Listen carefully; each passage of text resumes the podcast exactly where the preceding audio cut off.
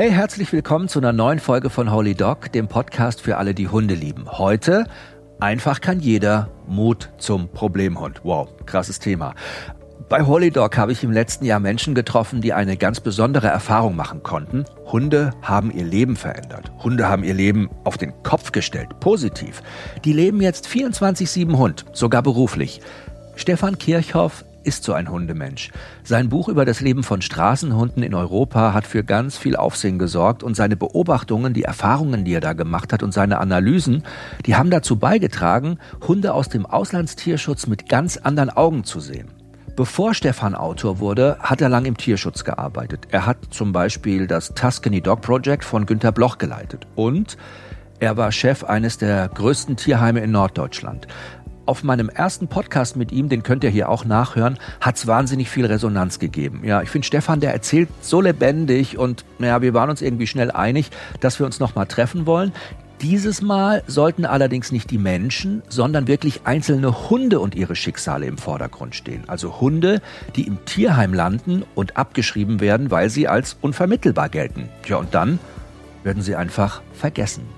Aber es gibt immer wieder kleine Wunder. Ja, Zufälle, die eigentlich keine Zufälle sind und Menschen, die es dann doch noch versuchen. Denn einfach kann ja jeder. Ne? Mut, zum Problemhund mit zwei spannenden und eigentlich aussichtslosen Hundeschicksalen von Guccio, einem Straßenhund, der aus Sizilien mitgebracht wurde, und dem Pitbull Stike, den das Schicksal doppelt hart eins reingewirkt hat.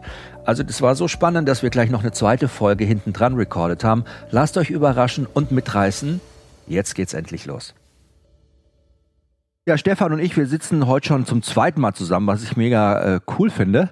Dieses Mal äh, schön hier am äh, Bollerofen, am Holzofen. Ist ganz schön warm hier drin. Ich kann gleich mal meine Jacke ausziehen. Stefan, was los? Du bist heute so ruhig. ja, ich bin ja, kann es kaum abwarten, bis ich hier loslegen kann mit meinen Geschichten. Ja, du bist. Viele davon sind ja schon Ja. Jahre, Jahre alt, also auch. Und, Ja. ja. Ich finde es so cool, weil, weil du sagst Geschichten, weil, also Stefan und ich haben mal unsere Köpfe so ein bisschen zusammengesteckt und äh, du hast ja sehr, sehr lange im Tierschutz gearbeitet und hast ein Tierheim geleitet, glaube ich sogar, ne? Ja, genau, genau. Also es waren ein paar Jahre. Ne? Also insgesamt habe ich ja zwölf Jahre im Tierschutz Mhm. gearbeitet und ähm, habe ja auch die Tierpflegerlehre gemacht und davon war ich sechs Jahre Tierheimleiter. Mhm. Und von da handeln die Geschichten jetzt auch alle. Wir wollen heute mal über Hunde sprechen, über die man sagt, ja, Mai, ist halt ein hoffnungsloser Fall, ne? Das ist irgendwie so Ende der Fahnenstange, ne? Ja. Können wir nicht mehr vermitteln, keine Ja. Ahnung, weiß ich nicht, ne? Schwierig. Puh, was bedeutet so ein Urteil eigentlich für einen Hund? Tja, was bedeutet das? Das bedeutet, dass er sein Leben lang keine richtige Beziehung mehr aufbauen kann zu einem Menschen. Also natürlich gibt's zu den Tierpflegern eine Beziehung, natürlich gibt's zu den Gassigängern eine Beziehung, wenn es mit dem Hund möglich ist. Aber wir haben auch äh, einen Fall dabei, wo es halt nicht möglich war. Das Spazierengehen zum Beispiel, aber hören wir nachher noch. Das heißt, dass der den Tierheimstress 24 Stunden am Tag, sieben Tage die Woche mitbekommt, nicht keine Auslastung erfährt, unter bestimmten Umständen nicht einmal mit ähm, Artgenossen zusammen. Ne, gibt's ja auch viele unverträgliche oder wo auch die Tierheimleute vielleicht nicht wissen, sich nicht trauen, kann man den vergesellschaften, nicht wissen, wie sie da fachmännisch rangehen sollen, der alleine bleibt. Also ein Leben ist es nicht. Ne? Die werden eigentlich nur verwaltet. Ja, natürlich. Bis zum Tod. Ja. Und manchmal werden sie sogar vorher eingeschläfert. Gibt's auch, ja, ne? gibt's auch, ja. Also wir stellen uns heute die Frage, oder wir stellen euch mal die Frage, wie denkt ihr eigentlich darüber? Glaubt ihr, dass es sich trotzdem immer wieder lohnt, für einen aufgegebenen Hund auch zu kämpfen? Und wenn man das macht, muss man manchmal auch zu ungewöhnlichen Mitteln greifen. Ja. Also Stefan, ähm, vor allen Dingen ungewöhnliche Mittel, weil man, und das kann ich mir auch gut vorstellen, vielleicht auch manchmal am Tierschutz so ein bisschen verzweifelt. Steht Ja. einem der Tierschutz da nicht auch oft im Weg? Ja, natürlich, natürlich. Ne? Das, ähm, das haben wir schon oft genug erlebt, dass dann vielleicht Interessenten, die da sind, oh, da schalten sich dann auch ehrenamtliche Gassigänger ein. Also es ist ja super, dass sich Leute dazu bereit erklären, das zu machen. Aber viele fühlen sich auch verantwortlich, haben natürlich auch schon eine enge Beziehung zu ihrem, in Anführungsstrichen, Hund. Und dann wird sich auch gerne mal eingemischt in der Vermittlung. Dann sind sie nicht gut genug. Und äh, ja, auch der allgemeine Umgang bis hin zum, zum Thema Einschläfern, das ist immer ein ungemütliches oder ein einfach ein ätzendes Thema. Und das ist gerade im Tierschutz sehr, sehr schwierig. Gott sei Dank gab es nur wenige Fälle, die wir einschläfern mussten. Also die kann man nicht mal an einer Hand abzählen in zwölf Jahren. Das ist, denke ich, nicht viel. Aber auch da ist es, gibt es natürlich Situationen, wo man drüber nachdenken muss, ist es nicht besser, das Tier einzuschläfern? Und da gab es schon in sämtlichen Tierheimen, also was ich da schon von Geschichten gehört habe mit Demonstrationen und, und, und, und, und.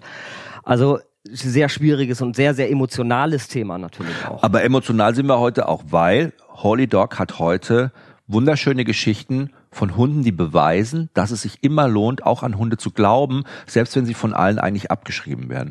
Ja. Ähm, einer der Hunde, die du so in deinen Gedanken und in deinem Herz auch immer noch trägst, ist Guccio. Ja, ja, Guccio. Wer ist Guccio?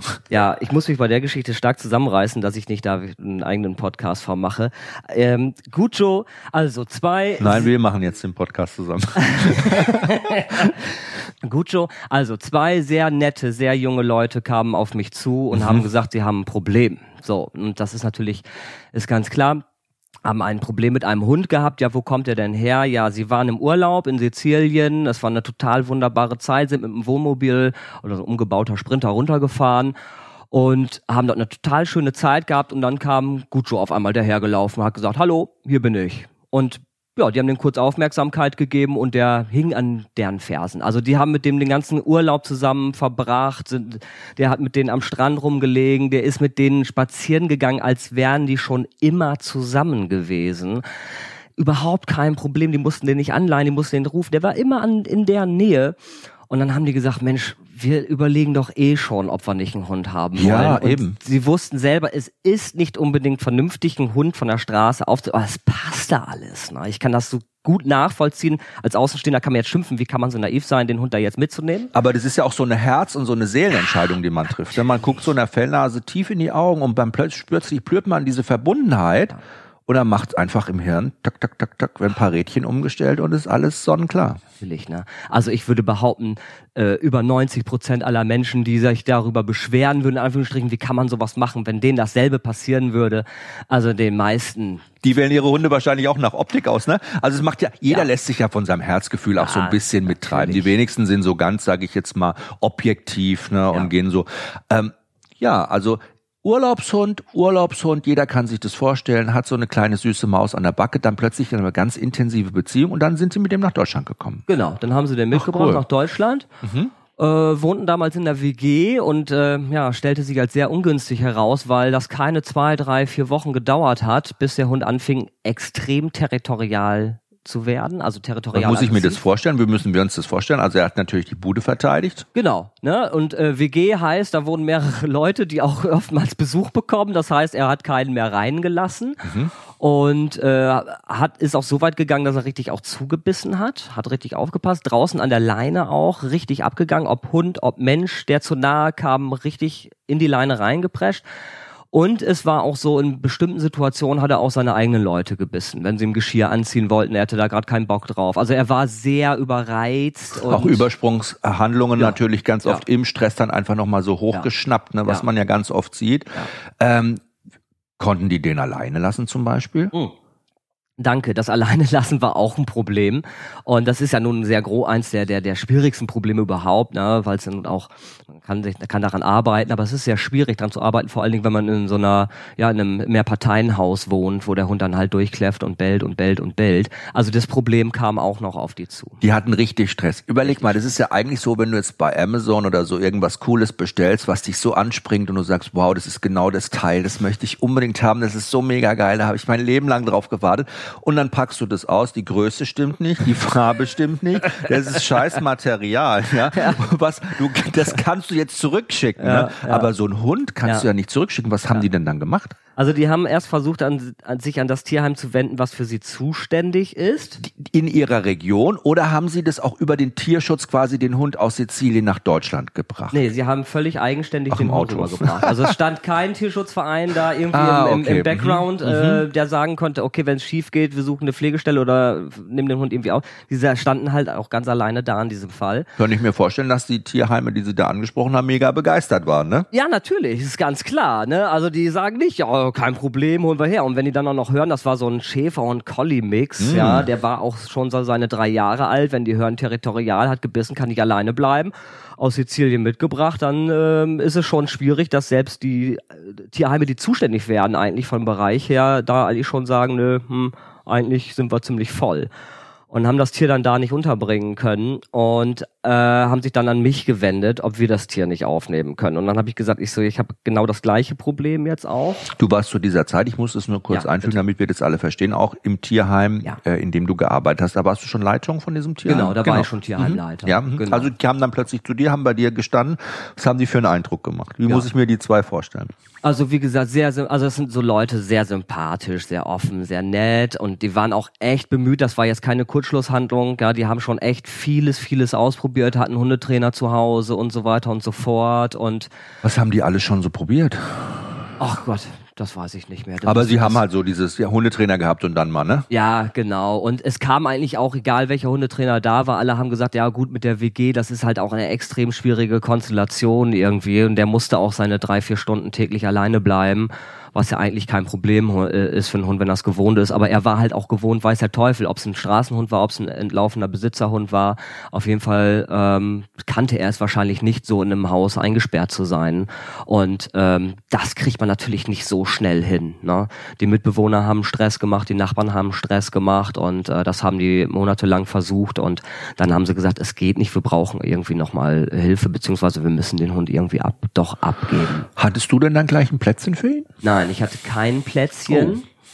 Ähm, habe dann aber mit denen nochmal gesprochen, was es für Möglichkeiten gibt, habe denen nochmal Stellen genannt vom Deutschen Tierschutzbund, die haben ja so, ne, da oben in Schleswig-Holstein. Ja, Kappeln. Genau, Kappeln. Mhm. So, die sollen es mal versuchen, die nehmen solche Fälle auf. Allerdings sind die natürlich auch völlig überlastet mit solchen Fällen. Ich habe gesagt, die Wahrscheinlichkeit, dass ihr da was finden werdet, ist sehr gering.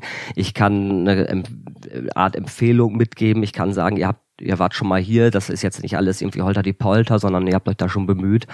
Und ja, es wurde dann nichts und dann haben wir nochmal telefoniert und dann habe ich gesagt, okay, ich habe jetzt gerade noch einen Außenzwinger sozusagen, eine Außenanlage, also einen Auslauf. Da könnte der rein, da ist nur ein Problem, da war ein Hahn zu dem Zeitpunkt drin, der sichergestellt worden ist.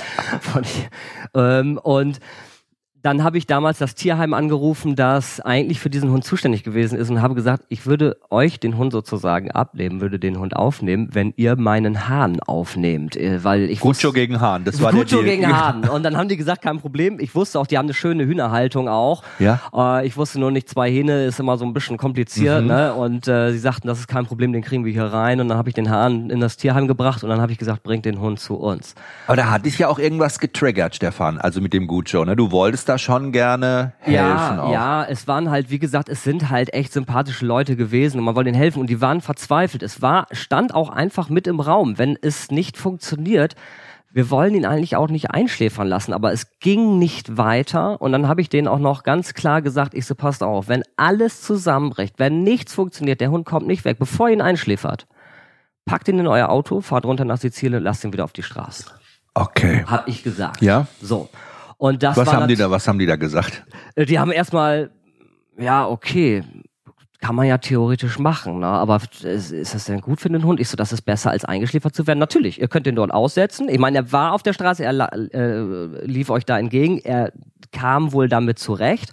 Das kann sein, ihr setzt ihn dort wieder aus, er lebt für zwei Wochen, für einen Monat, für drei Monate, kann sein, er lebt für vier Jahre, es kann sein, er sucht sich ein neues Zuhause, habe ich alles tausendfach erlebt. Ähm, das wissen wir nicht, aber das würde ich ganz ehrlich äh, favorisieren, als ihn einzuschläfern. Toller Vorschlag. Ja, ja. Äh, finden aber nicht alle so toll. Ne? Also das haben die so ein bisschen weitergegeben an den einen oder anderen Tierschutzverein. Ja, der Herr Kirchhoff hat sonst gesagt, wir könnten ihn auch nach Italien wieder zurückbringen. What? Oh Gottes Willen, da wird er dann gleich wieder, ne? Und die ja. ganzen Horrorgeschichten, bla, bli, blu, mein mhm, Gott, es gibt mhm. 90 Prozent aller Hunde leben auf der Straße. Und du wolltest ihn wieder abschieben in sein Ursprungsland. So, du böser abschieben. Stefan. Ja. Na gut, so. aber er ist nicht abgeschoben worden, Nein. sondern er ist zu dir ins Tierheim Genau, gekommen. wir haben ihn dann aufgenommen und ich habe ihn auch aufgenommen unter der äh, Prämisse, dass äh, also er, er es, es war stand von vornherein klar, dass das ein Langzeit Insasse wird, sag ich jetzt mal so. Ne? Das ist ganz klar mit dieser Vergangenheit. Ich so, wir gucken, was wir machen können, ob wir jemanden finden.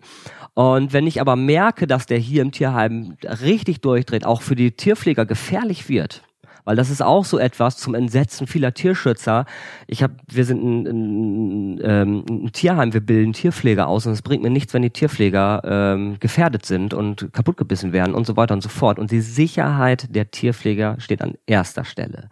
Und das finden auch viele zum Entsetzen, aber das ist einfach so. Es hat kein Tier was davon, wenn ein Tierpfleger verletzt ist. Auf jeden Fall habe ich gesagt, ähm, bevor also ich lasse die Option noch offen, dass wir ihn sonst einschläfern, beziehungsweise ihr ihn dann nach äh, Sizilien wieder zurückbringt. Ne? Also wir haben ihn aufgenommen, er wurde nicht von uns eingeschläfert, er zeigte sich bei uns im Tierheim sogar sehr händelbar. Ja, wie war er so die erste Zeit oder wie, wie hat er sich gemacht? Also man ist natürlich sehr vorsichtig im Umgang mit ihm. Er kam erstmal in so einen, in so einen Trakt, wo man eigentlich nicht mit ihm großartig rumfummeln muss. Also nicht viel Anleihen rüberbringen, sondern man kann die Türen aufmachen, in die Ausläufe reinlassen, sich so ein bisschen mit ihm anfreunden. Er war relativ verfressen, ne, konnte so ein bisschen gut Freund sein. Wir haben Maulkorbtraining als allererstes gemacht. Das wird bei solchen Hunden sofort gemacht, äh, sobald es geht. Und dann unter Maulkorbbedingungen wird der Hund dann auch mal so ein bisschen getestet, mal geguckt, wo kann ich ihn streichen, wo darf ich ihn streichen, wo mag er es halt nicht und so weiter und so fort. Natürlich wird der tierärztlich durchgecheckt, ob irgendwelche Schmerzen ähm, damit äh, was mit dem Problem zu tun haben, was ich allerdings von vornherein nicht geglaubt hat. Aber es ist immer ganz gut, wenn man es ausschließen kann.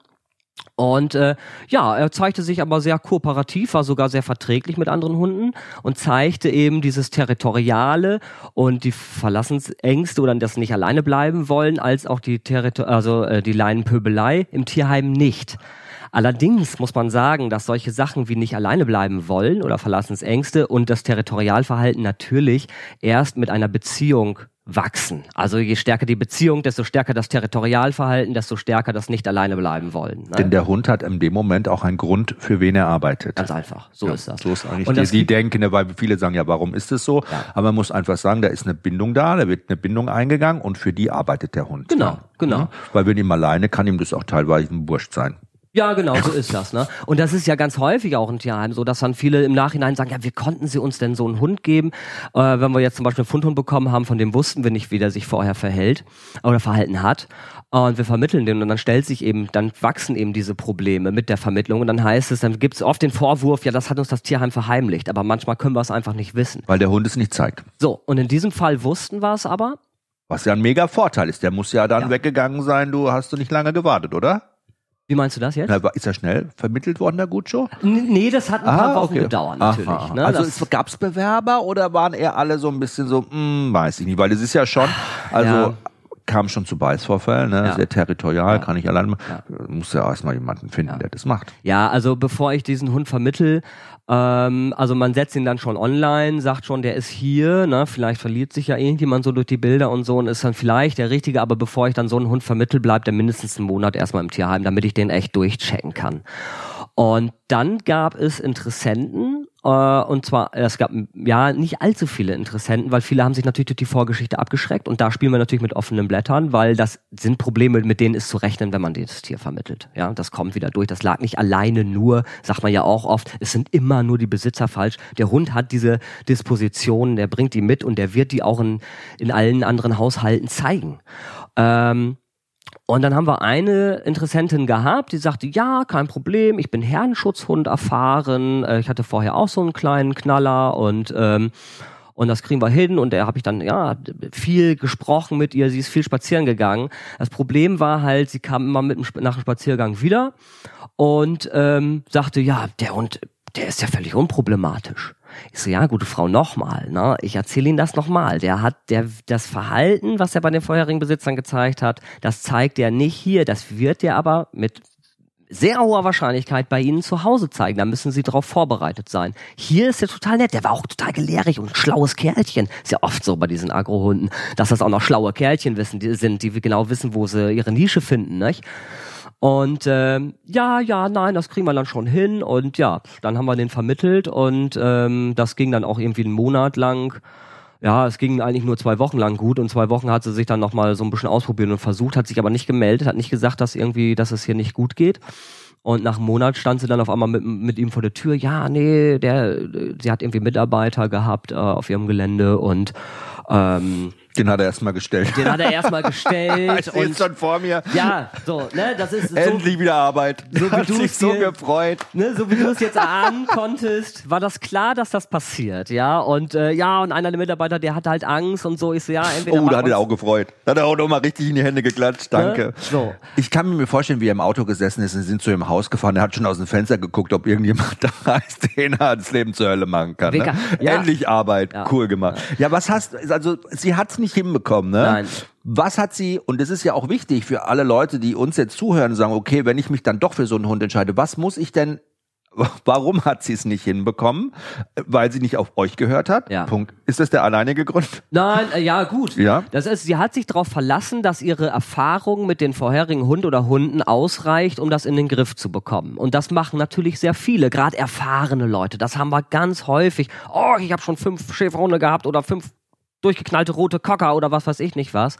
Aber jeder Hund ist nun mal anders und es funktioniert nicht immer alles nur, ja, es braucht nicht immer alles nur ein bisschen Zeit oder sowas. Nicht? Und entweder geht man das dann erzieherisch an und zwar von Anfang an. Ja, das ist auch so ein Fehler. Man lässt es erstmal alles so gewähren und dann, wenn es nicht mehr geht, dann äh, schreit man um Hilfe. Ne? Man also, muss quasi schon von Anfang an den Rahmen ganz eng abstecken. Ja. Und ich glaube, so Hunde brauchen ja besonders Führung, sag ich mal. Ne? Die brauchen ja. ganz besonderes ganz besonders schmalen Rahmen, ja. in dem sie sich bewegen können. Ja. Das ist wie so eine Akupressurmassage. Umso enger, umso größer, umso enger es quasi ist, umso mhm. freier fühlen die sich in ja, dem klar, Moment. Ne? natürlich. Und dann treffen sie eigene Entscheidungen und so weiter und so fort. Und am Anfang kann man Probleme ja noch leichter in den Griff kriegen, als wenn sie erstmal etabliert sind. Das ist ja ganz klar. Ne? Auch wenn er diese Disposition, Disposition mitbringt, aber jeder ähm, jede neue Vermittlung ist ja auch ein, ein neuer Anfang sozusagen. Der Hund muss sich ja erstmal, er muss erstmal gucken. Der war am Anfang auch gegenüber den Mitarbeitern sehr offen. Also wie bei uns im Tierheim auch. Ne? Ich konnte den Leuten, wenn Leute theoretisch, habe ich so nicht gemacht, aber theoretisch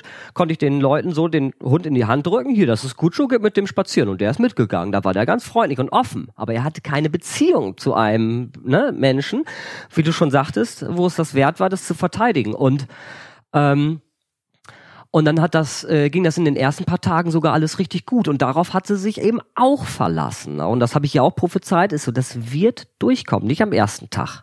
Nicht am zweiten, ne? vielleicht nach ein, zwei Wochen.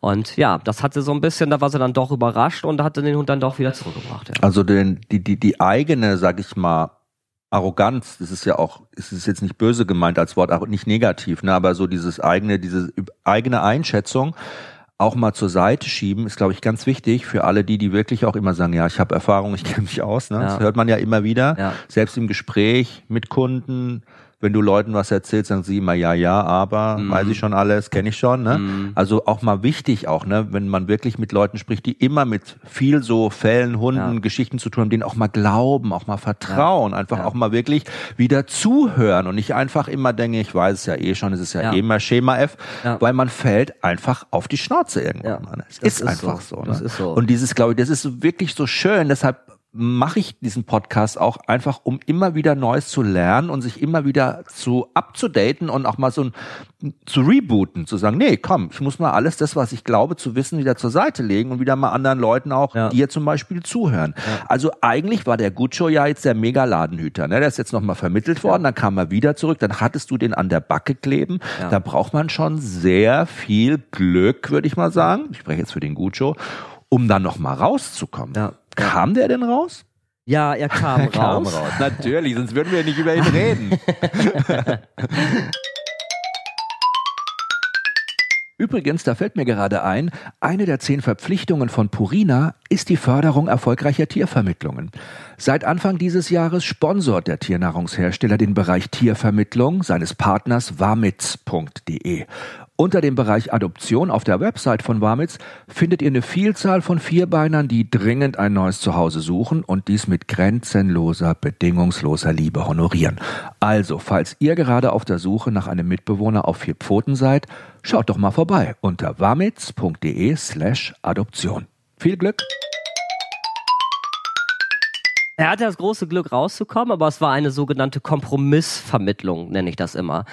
Das heißt, Tierschützer haben ja immer so ihre hundertprozentigen Vorstellungen, wie denn eine Vermittlung ablaufen soll und es muss alles perfekt sein und ähm, manchmal ist es aber einfach so, dass ich gewisse Pom Kompromisse machen muss.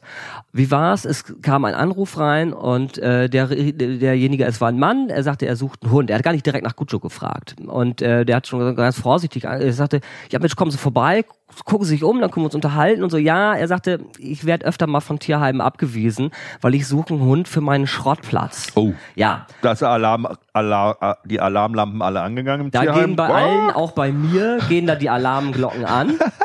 Und äh, weil es ist ganz klar, ne, dass wir kennen diese Bilder, wir kennen die typischen Schrottplatzhunde, die 24 Stunden am Tag an der Kette oder im Zwinger sitzen, äh, keinen sozialen Kontakt haben, einfach nur da sind irgendwie.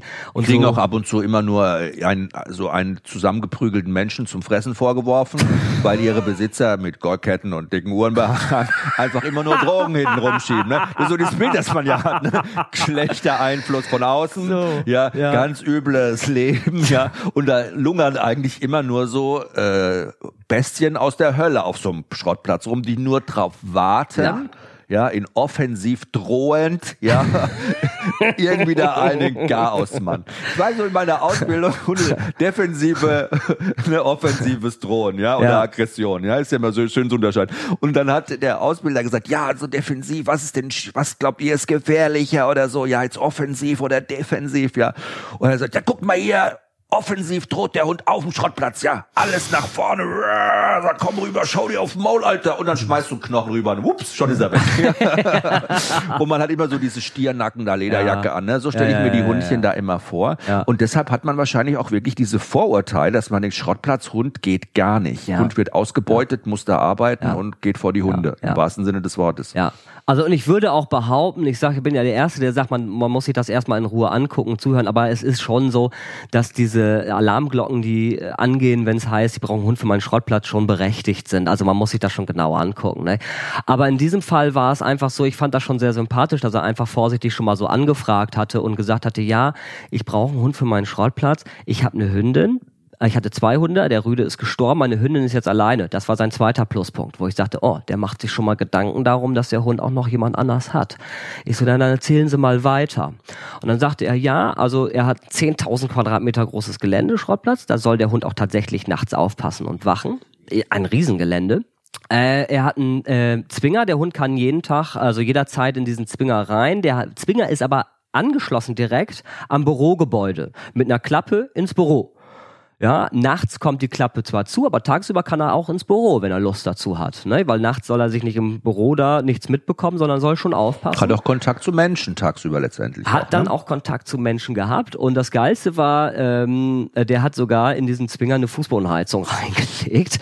Also es war, ich bin natürlich hingefahren und habe mir das dann angeguckt, nachdem sich das alles eigentlich ganz gut angehört also hat. Also du bist hingefahren, hast ja, gesagt, ich hole mir das war ein bisschen schnell. So, pass nee. auf, er, er, hat erzählt Aha. und dann sagte ich, okay, ich so normalerweise, also ich würde würde nicht jeden Hund vermitteln, das ist ganz klar. Sie würden jetzt von mir nicht den, den netten Familienhund be vermittelt bekommen in diese Situation.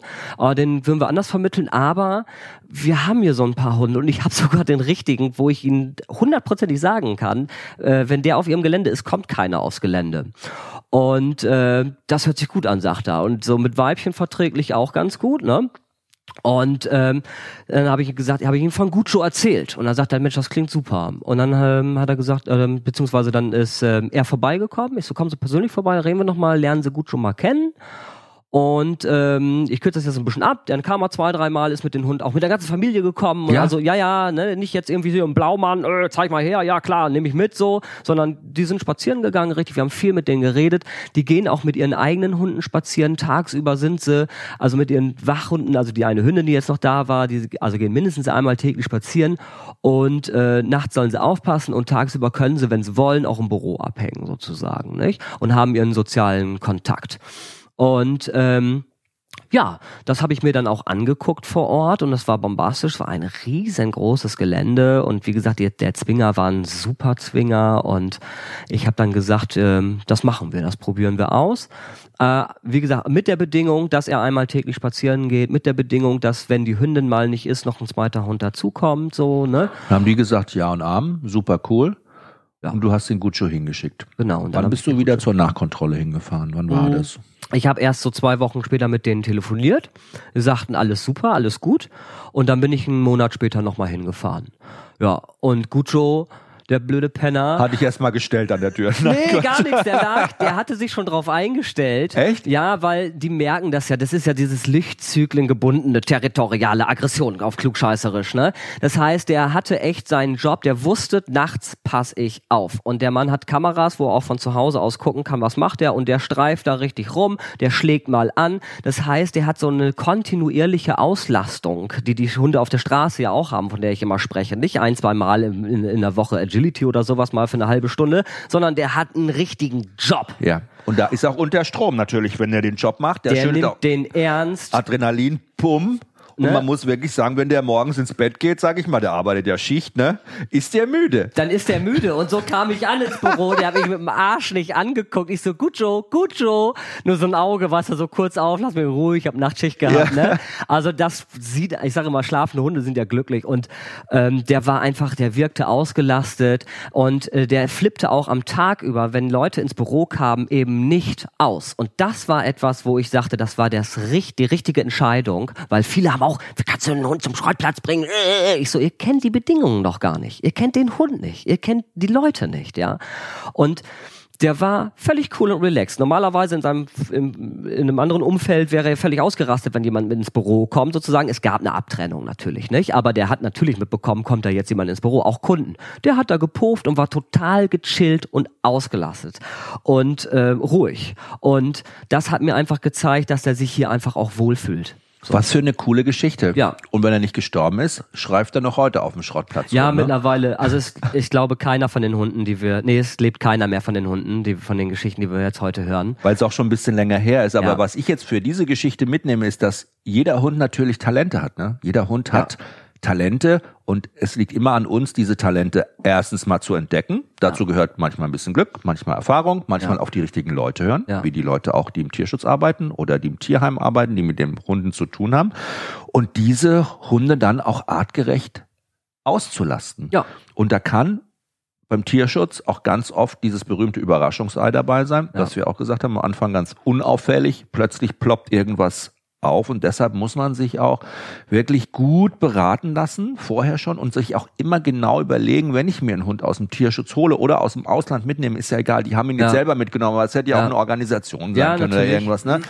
Wie reagiere ich, wenn es schief geht? Was mache ich, wenn er so reagiert? Ne? Also Guccio hatte Glück. Ja. Der ist in deine Hände gekommen. Riesenglück. Äh, viele Hunde, Hunde haben es leider nicht, aber die Geschichte ist trotzdem so wunderschön, weil sie zeigt, dass es doch auch immer vielleicht irgendwo den richtigen Menschen gibt, der zu einem Hund passt. Ja. Die zwei müssen sich halt einfach nur finden. Ja, und das, äh, das muss ich noch dazu erzählen oder erwähnen noch. Es ist halt auch wichtig, als Tierheim Mitarbeiter als Tierschützer auch ein bisschen flexibler zu sein und nicht gleich zu sein, nein, das geht nicht, auf gar keinen Fall.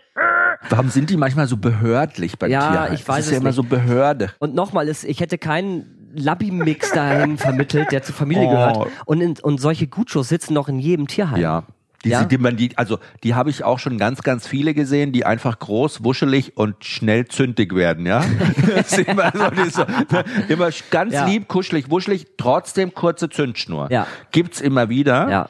Und äh, ja, das ist schon, aber eine schöne Geschichte. Ja, ja gut, Joe. Hui, äh, wie stehst du eigentlich äh, zur Diskriminierung von Listenhunden? ich meine, du hast BTM äh, Tierheim gearbeitet. BMT. Äh, BMT äh, Tierheim. BTM, BTM ist was anderes. BTM Tierheim. Ich habe im BTM Tierheim gearbeitet. Lass uns mal einen drehen. Aber ne, im BMT, äh, äh, BMT äh, Tierheim äh, ne? Mhm. Mm, gegen den Missbrauch äh, von Tieren. Ja. ja. ja. Und äh, ihr, diese Tierheime setzen sich auch ganz besonders gegen die Diskriminierung von Listenhunden oder Rassehunden ein. Ja. Wir sagen ja von Rassehunden. Ne? Ja. Ähm, wir hier in äh, Niedersachsen dürfen mhm. Hunde jegliches, jeglicher Rasse sozusagen halten. Ja. Ne? Was ich gut finde und was ich richtig finde. Ja. Äh, aber trotzdem spült es hier in dieses schöne Bundesland, das so frei und offen auch umgeht, natürlich ganz viele Hunde aus anderen Bundesländern rein, die da nicht mehr gehalten werden wollen. Ne? Ja, und die im natürlich. Tierheim keinen Platz haben. Ja. Ne? Und man Ja. sagt immer, ach komm, wir schicken die mal nach Niedersachsen. Ja, Ja, klar, die Vermittlung dahin ist natürlich einfacher. ist natürlich einfacher. Ja. Ne? Also, wie stehst du dazu generell? Ja, also um es mal auf den Punkt zu bringen, die Landeshundeverordnung oder die ganzen Kampfhundeverordnungen, Landeshundegesetze und so weiter und so fort sind natürlich der absolute Murks, den die, der größte Murks, den die Politiker jemals zur Welt gebracht haben. So, und äh, das Ding ist einfach, was mich heute, das ist ja nun schon Wann ging das los? 2000 ging das los. Das ist jetzt 18 Jahre her. Manche Bundesländer wie eben Niedersachsen haben eben die Landeshundeverordnung gekippt vor Jahren. Schleswig-Holstein hat es jetzt auch gemacht. Thüringen hat von Anfang an gesagt, äh, wollen wir eigentlich nicht. Hat jetzt vor ein paar Jahren doch wieder eine Landeshundeverordnung ins Leben geruf, gerufen. Also es ist und bleibt völliger Schwachsinn, weil es bringt nichts. Es greift, es sind halt nur diejenigen betroffen, die wirklich sich auch gut um die Leute kümmern. Die müssen hohe Steuern bezahlen. Also diese ganzen, ich sage es jetzt einfach mal so, die ganzen Assis, die diese Hunde halten, aber nicht halten sollten, denen sind diese ganzen Verordnungen doch völlig egal. Ja, das ist, das läuft einfach völlig dran vorbei. Aber das ist ein Thema. Weil oh du jetzt Gott. sagst, weil wir jetzt hier so, Ja. also, jetzt muss ich erstmal husten, ja. Aber diese Menschen, ja, die etwas teilweise auch seltsamen Menschen, die sich diese Hunde halten, weil so eine schöne Spiegelung letztendlich auch ist, Ja. die Unsicherheit weg retuschieren soll Ja. und um sie herum so eine Aura des, äh, ne, des, Ja. äh, des Unbesiegbaren, ja, Ja. sein so, ein- so weißt du. Ähm, ja, die würden aber jeden Hund kaputt machen, ne? Also ich Ja, meine, es ist ja immer so egal, man sagt ja immer auch, ne, ob die jetzt ein Staff oder ne, Ja. ein Amstaff oder keine Ahnung, die würden auch ein Chihuahua, äh, der würde auch ein Chihuahua irgendwie zur Bestie Ja. werden, bei denen der würde unsicher, allein aggressiv sein, ja, die würden das, die machen das, die würden jeden Hund zerstören. Natürlich. Ähm, trotzdem, Stike Ja, war ein, sag ich mal, Listenhund, ja, war ein äh, Staffordshire, ja. ein rein äh, ein Staff, sagen wir mal, Ja. ne? kam äh, nach Deutschland und hatte doppelt Pech, nämlich seine Besitzerin wurde plötzlich ganz schwer krank. Genau. Ähm, das Problem war das aber nicht alleine, dass sie krank wurde, glaube ich, ne, sondern sie wollte sich im Ausland behandeln lassen oder in ihrem Sie Heimatland. musste, genau. Sie kam aus Frankreich und war Sie war dort, Französin. Genau. Lebte genau. hier. Lebte hier mit Stike, ist schwer krank geworden und ähm, hat, äh, ja, war, ähm, na sag schon, von der Krankenversicherung her in Frankreich gemeldet.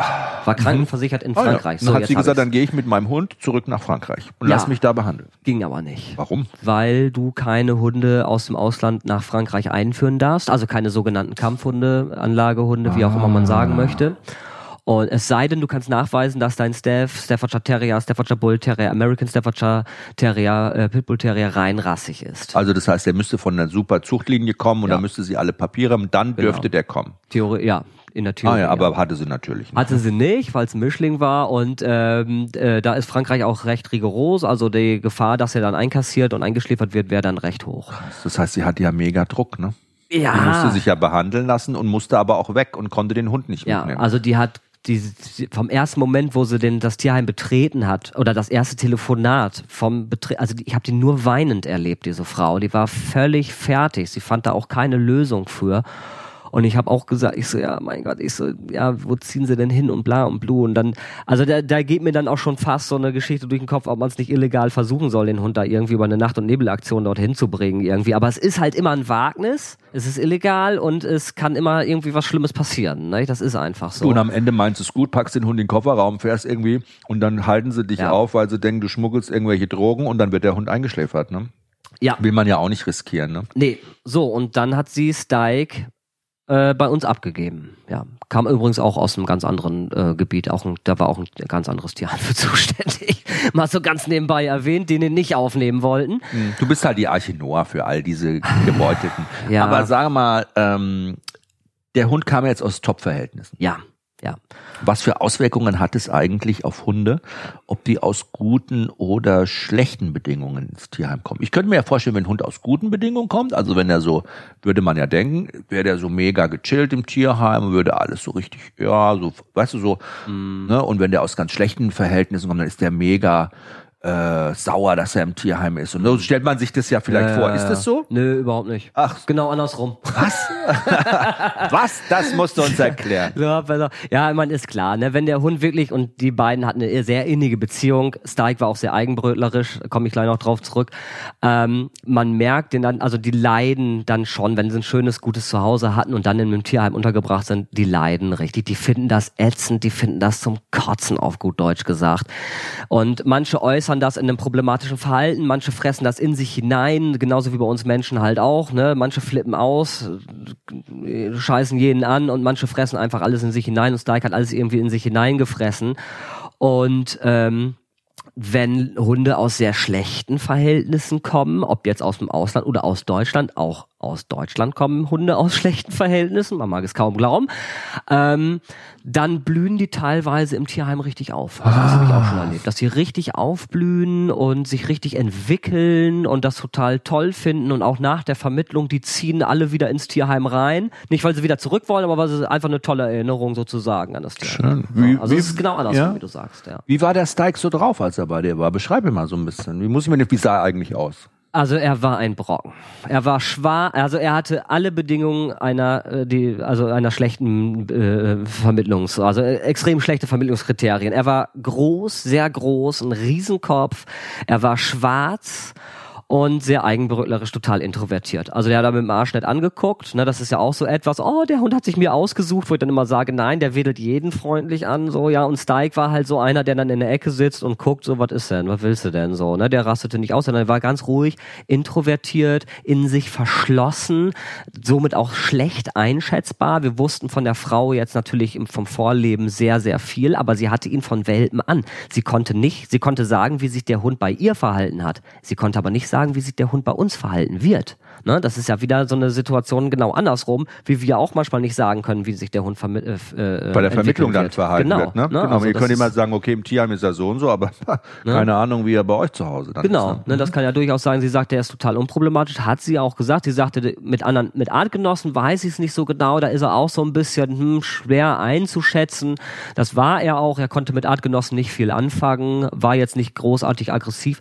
Was er aber auch gemacht hatte, er hatte so einen kleinen Beschützerinstinkt. Also klein in Form von, dass er nicht ausrastete, sobald ein Mensch einem entgegenkommt mit dem Hund. Aber wir hatten einen Vorfall, so ein Bauarbeiter war, äh, der liebte Staffs und eine Gassigängerin war unterwegs und oh, den will ich streicheln und die sagte schon so, nee, lassen Sie ihn mal und bevor der überhaupt was sagen, äh, sie noch mehr sagen konnte, ist er so auf den Hund zu und hat ihn dann gestreichelt. Und Also von oben runter und so, da hatte der gar keinen Bock. Ne? So, da hat er gleich mal gesagt, piss, verpiss, piss Genau. auf. Also Wie er heißt hat auf nicht- Englisch piss auf. So, und also der hat nicht fest zugebissen, ist nicht ausgerastet, aber er hat in die Jacke geschnappt und hat gesagt, lass mich in Ruhe und dann war auch gut, ne? Und ja, gut, kommt jetzt auch nicht unbedingt so gut an. Das Schwierigste bei diesem Hund war allerdings eben, dass man ganz, also dass man Leuten diesen Hund sehr schwer nahe bringen kann, weil er einfach vom Menschen erstmal nichts wissen will. Weil er nicht so aufgeschlossen war und Genau. dadurch natürlich nicht so dankbar und bereit wirkte, wie man Ja, das ja immer gerne genau. erwartet im Tierheim. Stichwort Ne? Dankbarkeit, Das ist, immer ja. dieses, da ist es ja immer dieses Bild, das Ja. man hat, man geht an diesen Zwinger hin, die kommen schwanzwedelnd mit großen Augen auf uns zu und schreien uns an, sagen, rette mich. Ja? Meinst- und wenn, wenn da hinten halt einer sitzt und sagt, ja, wer bist jetzt du eigentlich? So ungefähr. Ist es ja auch nicht spannend. Nee, Für die viele nicht nee. spannend. Ist Ja, es nicht mehr ja, interessant, ja. ne? Wir, also wir haben so viele Hunde gehabt, die sich eben ruhig und zurück, die einen einfach auch beim Spazierengehen, ja, die wollen erstmal nur raus, die gucken einen mit dem Hintern nicht an und äh, machen sich für die Vermittlung auch nicht so attraktiv. Und wir haben ganz viele Hunde gehabt, die waren total geil, aber die brauchten einfach eine gewisse Zeit. Ne? Das sind so diese ruhigen Hunde, die eben nicht direkt wie so ein Labby auf einen Mensch zustimmen. Hallo, wer bist du denn? Oh toll und so. Und aber das sind Charakterhunde, das lohnt sich einfach auch mal ein bisschen. Wir probieren das mal aus mit ein paar Spaziergängen. Gut. Stike hat auch noch mal so ein bisschen, ich glaube, da war der drei, vier Wochen bei uns, da hat er noch mal für eine riesen Show äh, gesorgt, indem er nämlich dann irgendwann auf die Idee kam, über einen zwei Meter hohen Zaun zu springen, der auch noch so einen Übersprungschutz hatte, so einen abgeschrägten. Da ist der du? rüber, ja. Da ist der rüber, Ui. dieser, ich weiß es nicht, 40 Kilo 35, Hund. 40 Kilo Hund irgendwie. Und Scheiße, Steig ist weg. Kam der Kollege an, der war im Auslauf, der ist weg. Alles abgesucht, geguckt, er ist tatsächlich weg und dann ging's los. Ich will mich hier auch ein bisschen kurz fassen. Nee, Äh, erzähl ruhig mal, das ist ja erstmal ein Schock, ne? Ich meine, da hast du ja auch eine Ja. Verantwortung. so ein Hund auch noch. Der Ähm, Fortschritt Terrier schwarz, äh, ne? eher so ein bisschen so, äh, bisschen grumpy die ganze Zeit. Ne? Ja, ja. Und äh, ja, er lief dann halt so durch die Gegend und ähm, wir haben ihn natürlich gesucht, aber wenn man keine Hinweise hat, ist das so gut wie aussichtslos zu suchen. So, das ist so schwierig. Man ist da wirklich drauf angewiesen. Wir haben Polizei, Jäger, allen möglichen Leuten Bescheid gesagt, haben Aushänge gemacht und so weiter und so fort. Der war zwei, zwei Tage war der unterwegs. Und dann haben wir ähm, zwischendurch immer mal Anrufe bekommen, ja, der ist jetzt hier, ah, so ein schwarzer Hund, schwarzer Boxermix, ja, schwarzer Boxermix, und wo ist, wo sind sie? Und dann sind wir da hingefahren, dann war er schon wieder weg. Und dann kam irgendwann der, der geile Anruf von so zwei Leuten, ja, wir verfolgen hier gerade auf dem Fahrrad einen Hund, der hier ohne Besitzer durch die Gegend rennt. Wir sind dem Fahrrad hinterhergefahren.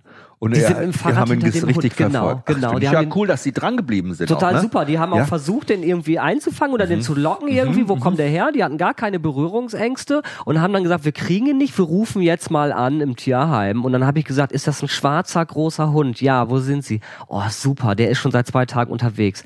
Wo sind sie? Ich komme sofort. Da war der schon in Sieke, das ist 25 Autominuten vom Tierheim entfernt. Also der hat echt eine Tour gemacht. Und ähm, hab gesagt, tun Sie mir eingefallen, bleiben Sie bitte dran. Ich rufe zwischendurch an, der wird ja in Bewegung bleiben, wenn er irgendwo sich hinsetzt. Locken, machen Sie nichts, warten Sie einfach, ich komme hin. Und dann sind wir da hingekommen. Die standen da mit ihrem Fahrrad und sagten, da hinten sitzt er auf der Wiese. Ich alles dabei gehabt. Läufige Hündin, nicht läufige Hündin, zum Locken mit Schleppleine, ne, so 100 Meter Schleppleine, so. Und äh, hat Ja, macht man gebracht. das so mit einer läufigen Hündin, so einen Ausbrecherkönig einfangen? Du, was meinst du, was ich schon? Also man muss natürlich eine läufige Hündin zur Verfügung haben. Ja, musst du gerade an dem Tierheim haben? Man kennt ja äh, sehr viele Leute und kann sehr schnell dann krass, jemanden ja? organisieren. Und dann habe ich da ein so eine, ich habe wirklich so eine 100 Meter Leine Ja? für diesen Fall. Da kommt das Ding ran und dann versuche ich den Hund dahin zu schicken. Äh, ne? Meistens, wenn die den anderen Hund dann sehen und Mhm, dann, ne? Und dann kann ich, habe ich schon den ein oder anderen Hund sozusagen dann ranlocken können, indem ich den. Ach, du ziehst die läufige Hündin dann immer weiter Genau, zu wie so ein dir, die für seine Falle ist, ja? So, ne? In der Venusfliegenfalle. Aber ja, Steig war das sowas von völlig egal. Der hat nur dämlich geguckt und hatte überhaupt kein Interesse. Ich habe gleich gesagt, das können wir sein lassen. Der hatte keinen Bock auf Sex, der wollte Freiheit. So, und ich hatte alles dabei, Pansen, was weiß ich nicht. Es war dem egal. Ich habe ich hab gemerkt, das ist, ähm, der saß da auch, war natürlich völlig durch. Ne? Der seit zwei Tagen, der vermisst sein Frauchen natürlich auch. Der will nach Hause, ne? weiß nicht, wo er ist. Doch gestresst, ne? Ja, mit, hochgradig, mit Sicherheit. Und dann habe ich gesagt, ja, Ja, ist auch schwierig für dich. Du trägst ja auch die Verantwortung für ihn. Ja. Und letztendlich ein Hund in so einer stressigen Situation kann auch schnell mal überreagieren. Und stell dir vor, da gibt's einen Beißvorfall gegeben oder irgendwas mit so einem Hund, hättest du dir nie verziehen. Ich habe schlaflose Nächte gehabt. Ich habe das Telefon war permanent bei mir. Ähm, ähm, heute ist das ja normal, dass man das Telefon immer dabei hat. Aber das, ne, das, also ich hatte wirklich schlaflose Nächte. Ne? Sobald das Telefon klingelte, bing, stand ich da auf halb acht. Ne? Und äh, mh. Dann habe ich gesagt, darf ich ihr Fahrrad haben? Ich, der wird auch von mir, ich habe versucht, mich ihm zu nähern, er ist dann abgehauen. Ich so, das wird nichts, ich muss den jetzt irgendwie versuchen einzufangen. Und dann bin ich, habe ich mir das Fahrrad von den Leuten geschnappt, ich bin denen heute noch echt dankbar dafür, und habe den da durch eine Siedlung getrieben, wie so ein Cowboy. Der ist natürlich weggerannt, ne? Und ich bin jetzt, ich so scheißegal, ich habe, ich glaube, so schnell war ich in meinem ganzen Leben noch nicht mit dem Fahrrad. Dann war der neben mir auf einer Höhe und rechts daneben neben ihm war so eine Hecke. Das heißt, er konnte nicht mehr abhauen. Und dann bin ich mit, was weiß ich, 30 km/h Fahrrad so auf diesen Hund draufgesprungen. Vom Fahrrad vom, runter? Vom Fahrrad runter während der Ernst? Fahrt. So draufgesprungen, das hätte völlig daneben gehen Ja. können, aber der war ja völlig überrumpelt. Stell vor, der hätte dich gebissen. Ja, aber das wäre Der war ich, so geschockt. ich hätte das in Kauf genommen, ernst. Ja. Oder ich hab's in Kauf genommen. Ja, hast du, ne? Wir hatten ja noch keine Beziehung. Er war ja sehr einbrücklerisch. Er wollte ja in der, in den paar Wochen, wo er da war, hatten wir noch nicht wirklich was aufbauen können. Und ähm, ja, habe ich mich auf ihn draufgeschmissen, angeleint. Oh, Ah. Gott sei Dank. Und Steig, ja, nicht nach Hause, aber zu uns ins Tierheim wieder gebracht. Ne? Ja, und dann äh, habe ich das, so, gut, so eine Erfahrung, äh, ja, War er dann lange im Tierheim danach? Ja, du- ja, der war sehr lange. Also er war, wie alt war er bei Abgabe? Er war, glaube ich, schon, er war schon vier, fünf Jahre alt. Hat er sich dann in dieser Zeit, wo er im Tierheim war, nach diesem Vorfall, wo er abgehauen ist und so, so ein bisschen auch noch mehr zurückgezogen oder Nee. aufgegeben? Ja, ja, was hat, ja, ja, er wurde noch mal, er, er wurde noch ruhiger, noch introvertiert, aber er war eigentlich so ein bisschen, also es wurde ein bisschen, ein bisschen schlimmer noch mit dieser Introvertiertheit, mit diesem ruhigen, noch mit diesem Zurückziehen. Wir haben aber dann natürlich danach, habe ich gesagt, ich so, wir müssen mit dem Hund arbeiten, wir müssen jetzt irgendwas mit dem machen, ne? Und das Problem war halt auch, er wollte mit niemandem spazieren gehen. Das heißt, man konnte, spazieren gehen ist ja so das Beste, was man eigentlich machen kann. Man kann den Hund erstmal völlig in Ruhe lassen, aber man erlebt gemeinsam etwas. Und das besorgt natürlich auch eine gewisse Bindung, wenn er jetzt nicht auf Streich, von, von, von Streicheln wollte der nichts wissen. In diesem Moment nicht. Das sind ja alles relative Kuschelhunde, so die Staffs, ja, die mögen das ja gerne mal ordentlich durchgenudelt zu werden und so. Aber äh, der hatte da keinen Bock drauf. Man muss ja auch sagen, das Spazierengehen, das Rausgehen, das an der Leine gehen, aber auch mal das Schnüffeln und diese Erfahrungen, diese Sensorik, diese sensorischen oder sensitiven Erfahrungen, die ein Hund da macht und die er abspeichert und verarbeitet, ihn auch auslasten und glücklich Ja. machen. Ja, ne? klar. Und dann dafür sorgen, dass sein Serotoninspiegel steigt, der Adrenalinspiegel sinkt. Und er so ein bisschen das Cortisol runtergeht, weiß man ja auch, ne, diese Stresshorm Antistresshormon. Genau. Er wird im Grunde durch diese Bewegung auch so ein bisschen entspannter. Das ist wie bei uns Menschen ja im Grunde auch, ne? Ja. Mal, wenn du so alte Filme siehst, so von so Leuten so im Sanatorium oder so, die gehen auch immer erstmal spazieren, ja? Das Ja. ist einfach gut. Ja, man geht ja mal natürlich. raus, ja, Klar. geh mal in die frische Luft, so einen kleinen Spaziergang machen. Und er hatte halt Stress und diese zwei Tage Spaziergang in Anführungsstrichen waren nicht wirklich erholsam. Also der war vollgepumpt mit Glukokortikoiden, wie man da so schön sagt. Und Aber wollte er dann nicht mehr Gassi gehen, hatte keinen Bock mehr. nee, er hatte keinen Bock, Gassi zu gehen. Er er hat immer gedacht, es stürzt sich wieder so ein Verrückter vom Fahrrad auf mich, Ja, das ist mir jetzt so gefährlich, das mache ich nie nochmal. Du, vielleicht war er auch einfach nur depressiv. Ja, das ne? kann sein. Gibt's also, auch. Ne? Ja, ja, klar, logisch. Bewegungsunlust, Depression, ne? Ja, Das mhm. ist, er mochte nicht, er wollte nicht. Und dann haben wir einen äh, super ähm, ehrenamtlichen Gassigänger gehabt, der sagte, ich will mit Stike spazieren gehen, ich krieg das hin, weil der fand Geil. Steph super geil. Ja. Und der kam selber, ich glaube, ich trainiere, dass ich nicht, dass ich nicht auf die Idee kam. Er kam auf die Idee, Detlef Fieser, er kam auf die Idee Achtung, und sagte, pass auf, ich wohne drei Kilometer von hier entfernt. Stefan, was hältst du davon? Wir laden ihn einfach in mein Auto, ob er will oder nicht. Und dann fahre ich mit, mit Stike nach Hause zu mir, lad Ja. ihn aus und sag ihm sozusagen, wenn du jetzt wieder ins Tierheim willst, sozusagen, musst, musst du mit mir zurücklaufen. und das war der erste Spaziergang mit Stike und dann war alles gegessen. Also, also der, Das war quasi so nochmal so die Initialzündung. Ja. Und dann ist er immer mit Detlef gegangen, ja? Genau, genau. Ach, cool. Und das, dann hat er sich auch langsam eingegroovt, ein bisschen eingelebt, konnte auch mit anderen äh, Gassigängern, wir hatten so zwei, drei äh, Gassigänger, die sich den geteilt haben, in Anführungsstrichen, Stike und äh, ja, und ähm, dann äh, hat man so gemerkt, okay, er ist einfach auch ein gemütlicher Kerl, er ist nicht derjenige, der sich einen Arsch abfreut, wenn er einen Menschen sieht, so, ne? Aber er hat eine Bindung, er kann eine Beziehung aufbauen und war auch ganz kuschelig. Also er war dann fast vier Jahre bei uns. Jetzt würde man ja eigentlich sagen, guck mal, das Frauchen, was ist aus dem eigentlich geworden? Ich habe einmal sehr viel später noch Kontakt zu ihr gehabt. Da hat sie geschrieben, wie es ihm geht aus Frankreich und ich habe ihm äh, ein paar Ist sie Bilder in Frankreich geblieben, ja? Ja, ja, sie musste da bleiben. Also es war eine, eine also die Krankheit konnte sie nicht besiegen. Ne? Mhm. Das war äh, immer noch ein Problem. Also eigentlich würde man ja denken, gut, er hat vielleicht dieses Sch- Schicksal, das ja viele Hunde auch haben, Besitzer stirbt oder muss weg oder ne, durch Krankheit getrennt. Gibt ja auch viele Hunde, die, wo die Besitzer Ja. an Demenz bekommen oder ins Altersheim müssen oder Ja. so, ja. Also das erste Schicksal hat er ganz gut überwunden. Und er ist auch ein bisschen klargekommen mit diesem Tierheimalltag. Mhm. Und er hat auch im Tierheim jemanden gefunden, den Detlef, mit dem er täglich auch so schöne gemeinsame Sachen erleben kann. Ja. Er war vermittelt wird er nicht mehr werden, er kann im Tierheim alt werden. Eigentlich wäre das ja schon ein schönes Ende der Geschichte gewesen. Ist es aber nicht. Nee, ist es nicht. Ja. Du wirst mir doch nicht erzählen wollen, dass der alte Stike auf seine Tage hier nochmal ein neues Zuhause gekommen ja, ist. ja. Ah, krass. Also er hatte wirklich Glück, weil es gab in all den Jahren nicht einen einzigen Interessenten für diesen Hund. Nicht einen einzigen, der auch nur mal nach ihm gefragt hat. Groß, schwarz, alt mittlerweile, eigenbrötlerisch, ja. Und äh, dann rief eine Frau an aus Frankfurt. oh, so weit weg, ne? Ja, ich interessiere mich für Stike. Erzählen Sie mir mal was über ihn. Ich so, ja, kann ich gerne machen. Wieder mein üblicher Spruch, kommen Sie gerne vorbei. Ne? Wir können uns unterhalten. Ja, ich wohne in Frankfurt. Ich so, oh, okay. Wie kommen Sie denn auf die Idee, aus Frankfurt sich für Stike zu interessieren? Sie sagte, sie ähm, ist voll berufstätig. Ja, also sie hat, sie ist allein lebend, ist voll berufstätig, wollte immer Hunde haben, hat aber ähm, nie Hunde bekommen, beziehungsweise sich jetzt irgendwie einen Junghund geholt oder sonstiges. Und ein guter Freund von ihr kam dann mal auf die Idee zu sagen, weißt du was, nimm doch einfach mal so einen alten Steph, so, ja, die sind genügsam. Irgend so ein altes Tierchen, was keiner haben will, was sein Leben lang im Tierheim sitzen wird, äh, dann ist es doch immer noch besser, wenn er acht, neun Stunden am Tag alleine zu Hause ist, als wenn er 23 Stunden am Tag in einem Zwinger eingesperrt ist in einem Tierheim. Und ähm, so war es, als ich mit der Frau telefoniert hatte, hatte sie schon vier, fünf Steps in ihrem Leben gehabt.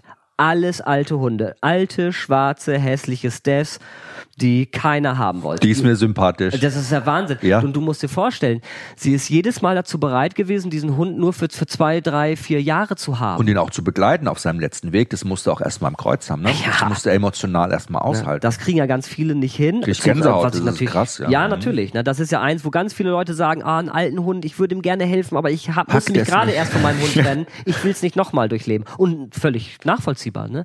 Und sie hat, und das fand ich so geil, und sie sagte, sie hat dann, hat allerdings auch schon Probleme gehabt, aus Tierheimen einen Hund zu bekommen, die dann pauschal gesagt haben, nein. Vorurteil, vor, das ist wieder Vorurteil Tierheim. Wieder Wir haben ja alte gesagt, Geschichte. neue Serie machen Ja, wir. ich muss es Ne? einfach erwähnen, weil ich finde das ätzend, ne? weil das war für Stike war es das Beste. Und wir haben dann telefoniert und telefoniert und stundenlang telefoniert. Und ich habe gesagt, wissen Sie was, ich komme zu Ihnen mit Stike. Bin dann mit Stike nach Frankreich gefahren, äh, Frankreich sag ich schon, Entschuldigung, nach Frankfurt gefahren und habe gesagt, ich bleibe dort vier Tage und äh, dann gehen wir zusammen. Moment, ich muss noch mal kurz Ja. äh, rekapitulieren. Du bist Chef eines großen Tierheims und du bist wegen einem alten, schwarzen, Misanthropen Staffordshire Terrier für vier Tage nach Frankfurt gefahren, um mal auszuprobieren, ob der bei seinem neuen Frauchen, einer Interessentin, die du in deinem ganzen Leben noch nie vorher gesehen hast und Ja. mit der du telefoniert hast, bleiben kannst. Ja, genau. Okay, das sagt ja viel über dich aus, über dich als Mensch, als Tierlieber, als Tierschützer, ja. Du bist jetzt so ein bisschen, also Tierschutz versus Hundeliebe und Logik. Das ist Mhm. ja jetzt der Fight, den wir gerade machen, ne? Das ist ja cool. Und Ja. du bist auf dieser Seite Hundeliebe und logisches Denken, zu sagen, ich muss auch einfach mal logisch denken, warum? Ja. Das funktioniert doch, das passt doch eigentlich wie Arsch auf Eimer. Ja. Wie war das, als du bei der warst? Was habt ihr da gemacht? Ähm, wir haben, ich bin direkt mit Stike zu ihr in die Wohnung, er hat sich umgeguckt und dann, ähm, dann haben wir geredet und geredet und geredet, dann sind wir spazieren gegangen, spazieren gegangen, spazieren gegangen und dann da hat es nicht lange gedauert, bis Stike wieder, bis Stike sich ihr auch genährt hat und sie konnte ihn auch schon streicheln. Das hat keine zwei Stunden gedauert. Also da habe ich gleich schon, okay, da ist irgendwie was. Und dann habe ich gesagt, wir machen, wir haben nur, wir haben nur vier Tage. Wir müssen gucken, wie er sich etabliert. Ich habe, er war noch nie woanders hin vermittelt. Deswegen bin ich auch vier Tage da geblieben und nicht gleich wieder abgehauen, so falls was sein sollte, dass ich dann da bin. Und ähm, habe gesagt, ähm, ich mache jetzt hier so einen kleinen Mini-Urlaub, war noch ein, ein paar Tierheime da besuchen und so weiter und so fort. Und das hat so gut geklappt, dass ich am ersten Tag gesagt habe, wissen Sie was, ich lasse Ihnen Stike jetzt einfach hier. Wenn was ist, Sie können mich anrufen, Tag und Nacht, ich komme sofort vorbei. Pff, alles völlig unproblematisch. Ich habe Stike dann am vierten Tag das letzte Mal gesehen. Zwischendurch war ich nicht ein einziges, bewusst nicht ein einziges Mal da, weil ich wollte, wollte, dass die beiden sich miteinander auseinandersetzen. So war ja auch unproblematisch. Wenn er eine Beziehung Vertrauen hatte, war ja alles total super mit diesem Hund. Ja, sie sagte, alles super, alles klasse, alles prima. Und dann bin ich am vierten Tag hin, hab Stike nochmal richtig durchgenudelt, Vertrag unterschrieben und dann bin ich wieder zurückgefahren. Und das war das letzte Mal, wo ich Stike gesehen habe. Aber nicht das letzte Mal, dass du von ihm gehört Nein, hast? natürlich nicht. Es gab ein kleines Problem. Oh Ja. nein, Stike. Ja, genau. Oh nein, versaus nicht, Stike. Was ist Sie passiert? rief an, die obligatorischen zwei, drei Wochen nach der Vermittlung, ne, ist ja immer so eine gewisse Zeitspanne und äh, sagte, er will nicht mehr alleine bleiben. Er bellt, er jammert, er jault. Oh nein, aber er muss natürlich alleine bleiben, diese acht Stunden auch. Das ist relativ lange. Und wenn er da acht Stunden durchbellt, sie sagt, das geht gar nicht. Und der war mit, zu dem Zeitpunkt war er ja schon acht Jahre alt, neun Jahre alt. Also das ist mit, mit, mit Training ist das extrem schwierig, ja. Und dann habe ich gesagt, okay, okay, was machen wir? Wir überlegen. Wir haben viel geredet, viel gesprochen und gemacht. Wo ist er am liebsten? Ja, dann war es eine ganz einfache Lösung. Also ich habe mir echt, ich so, Stike, versaus nicht, versaus nicht. Ich so, wo ist er am liebsten? Ja, der ist, er pennt bei mir im Bett, hat sie gesagt. Ich so, ja, kein Problem, die Hunde lieben das, ja. Und er ist ein Typ von Hund, wo ich sage, ja, warum nicht? So, ja, der nutzt das nicht gleich aus oder macht da ja irgendwelche Spielerenzchen draus. Und dann habe ich gesagt, haben Sie, wenn Sie äh, rausgehen, wenn Sie zur Arbeit gehen, ist die Schlafzimmertür offen? Nee, sagte die, habe ich immer zu. Machen Sie die einfach mal auf. Gucken Sie mal. So. Und dann hat sie sie aufgelassen, kam abends, hat Nachbarn Bescheid gesagt, die sollten mal zuhören, horchen. Er lag dann wohl den ganzen Tag im Bett und war völlig zufrieden und sie konnte es erkennen, weil da alles voll mit kleinen schwarzen fiesen Haaren ist. Ne? und das war die Lösung, ja? Das war die Lösung, das Ach, war's, toll. Gott sei Dank. Ich so, oh, Stike, Gott sei Dank. Wenn es nur sowas ist, also ist ja reines Management, irgendwie er nimmt's an und das war's. Ne?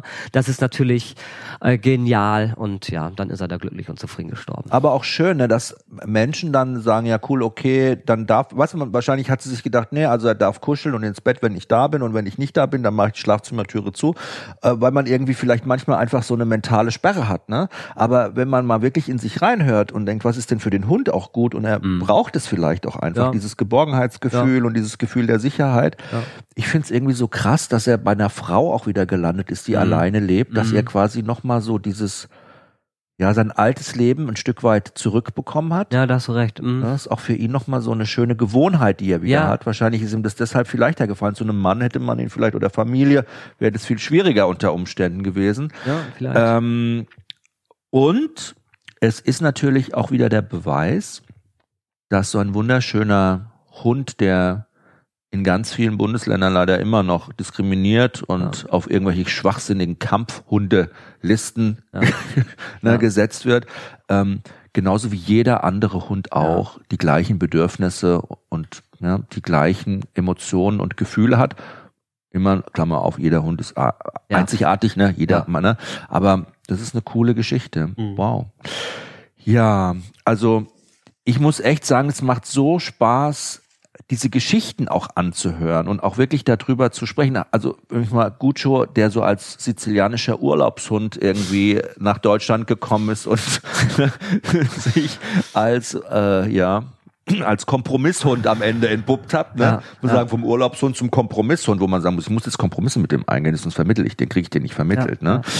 Und ähm, auch so ein aufregender Hund äh, wie der Stike, also den du echt mit dem Fahrrad erstmal hier einfangen musst, so Bonanza-mäßig und dann am Ende auch noch so schön nach Frankfurt vermittelt hast.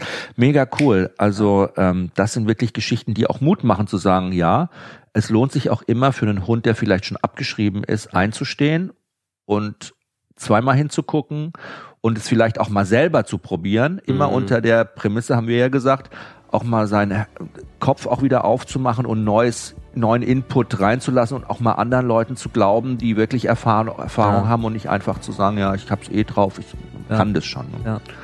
Ist, glaube ich, wichtig. Ja, in unserem zweiten Teil von Holy Dog reden wir über zwei andere Hunde noch, zwei andere tolle Hundegeschichten. Da freue ich mich schon drüber. Und äh, Stefan, du musst Holz nachlegen, glaube ich. das ist schon runtergebrannt hier. Ja, ja, ja. Wobei im Moment ist so muckelig warm hier, dass das reicht. Aber richtig, ja. ja. Okay, danke dir, ne? Sehr gerne, sehr gerne.